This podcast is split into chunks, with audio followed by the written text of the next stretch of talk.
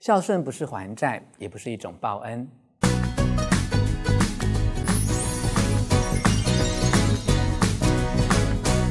我是吴若权，你是不是在网络上看过一支影片？主题是原本各自忙碌的中年子女，突然在圣诞节前夕收到父亲的死讯，他们各自立刻放下手边的工作，千里迢迢赶回故乡。没想到这一切竟然是出自老爸的恶作剧。影片中的主角是一位很有钱的独居老人，他每年都被儿女还有孙子爽约，一个人孤孤单单的过圣诞节。为了让家人团聚，他开了一个令人心里发毛的玩笑。他把自己的訃闻寄给每个孩子。当一家人从全世界各地赶回来参加葬礼的时候，却在装饰热闹的房间里面撞见，呃，原来一位已经过世的老爸。他突然现身哦，说明策划这个计谋背后的原因。他说：“要不然我该怎么做才能够把你们全部都聚集在一起呢？”接下来是彼此宽慰的眼泪，真心的拥抱。一起在很轻松的气氛下享受耶诞大餐。这部影片其实是由连锁超市爱德卡在二零一五年冬天所发布的广告片，引起全世界的关注。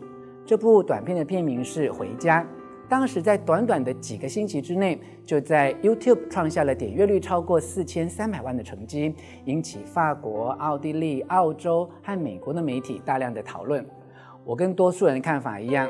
这部广告片虽然有点媚俗，但很感人，而且故事的编排非常精彩，打动现代人内心深处的孤独困境，提醒异乡游子对家庭的眷恋，再度勾起父母跟子女之间暌违多年的亲密感。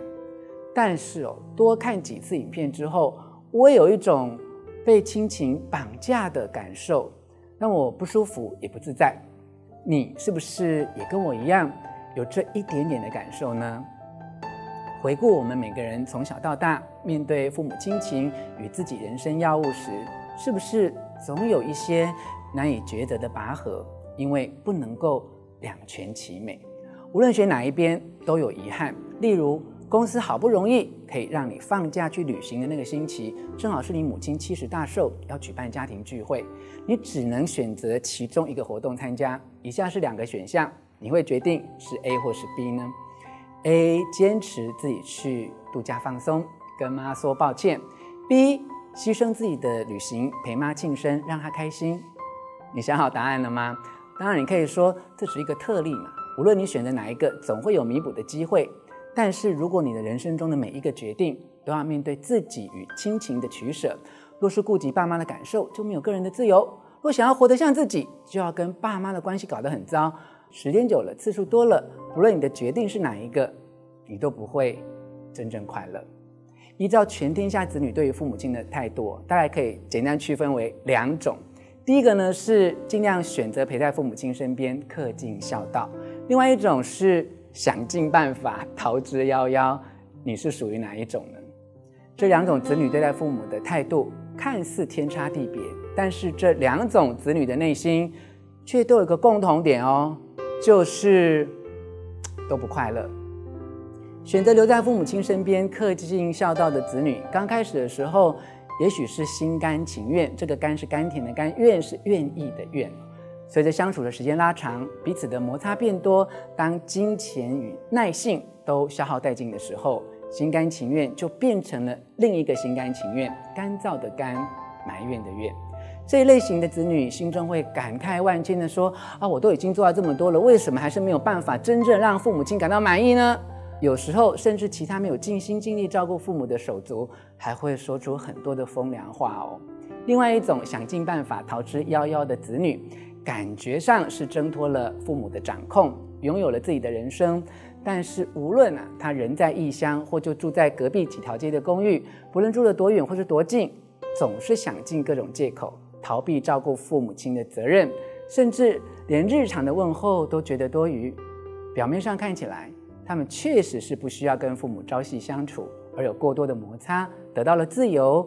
但夜深人静的时候，啊，心中依然充满了愧疚与自责。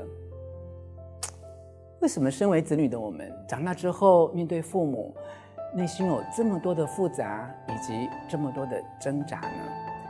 有没有什么方法可以摆脱内心的道德枷锁，让子女跟父母的相处之道可以回到一条非常公平的界限，彼此不再谈义务，也不用说是责任，只是很单纯的爱自己的父母。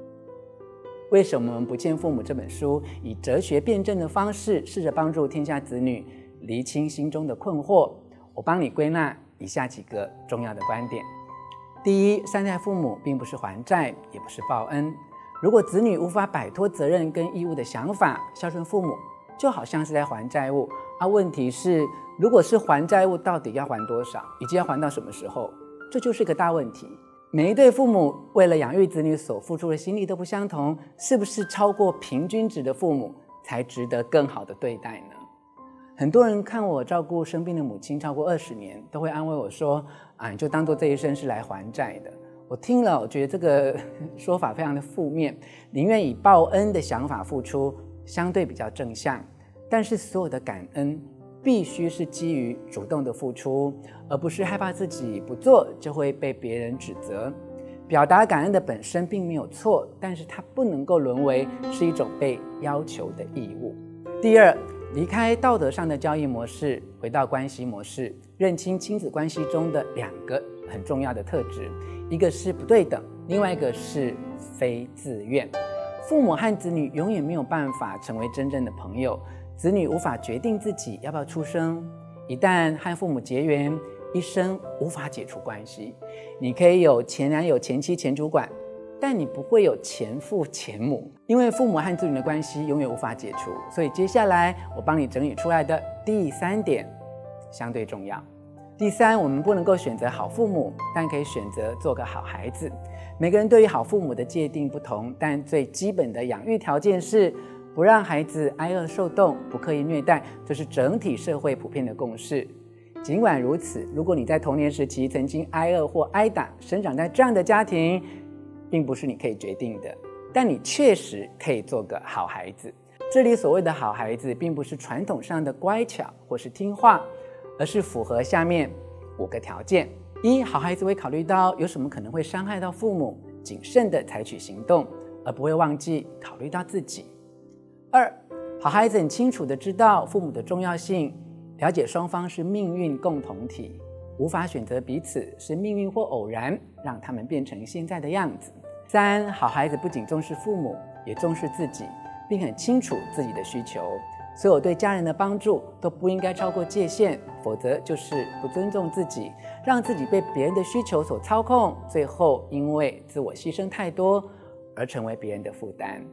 四，好孩子知道家庭是个结，在家庭里面，我们很少能够完全自作主张，每个决定都会牵涉到他人，因此，除非你经过深思熟虑，否则不要轻举妄动。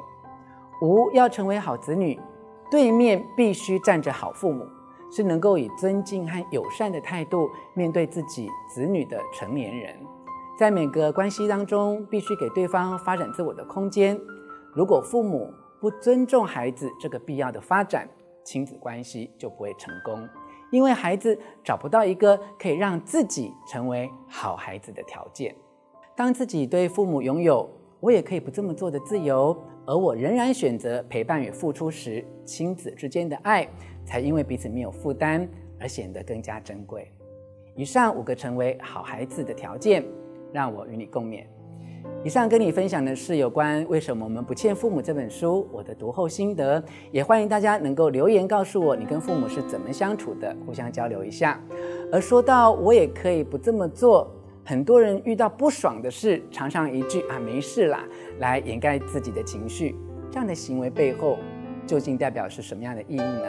下一集我们就来聊聊你不爽为什么不明说这本书，探讨这背后的原因。最后，别忘记了订阅我的频道，也把影片分享给那些为亲情所苦的朋友。幸福书房，我们下次见。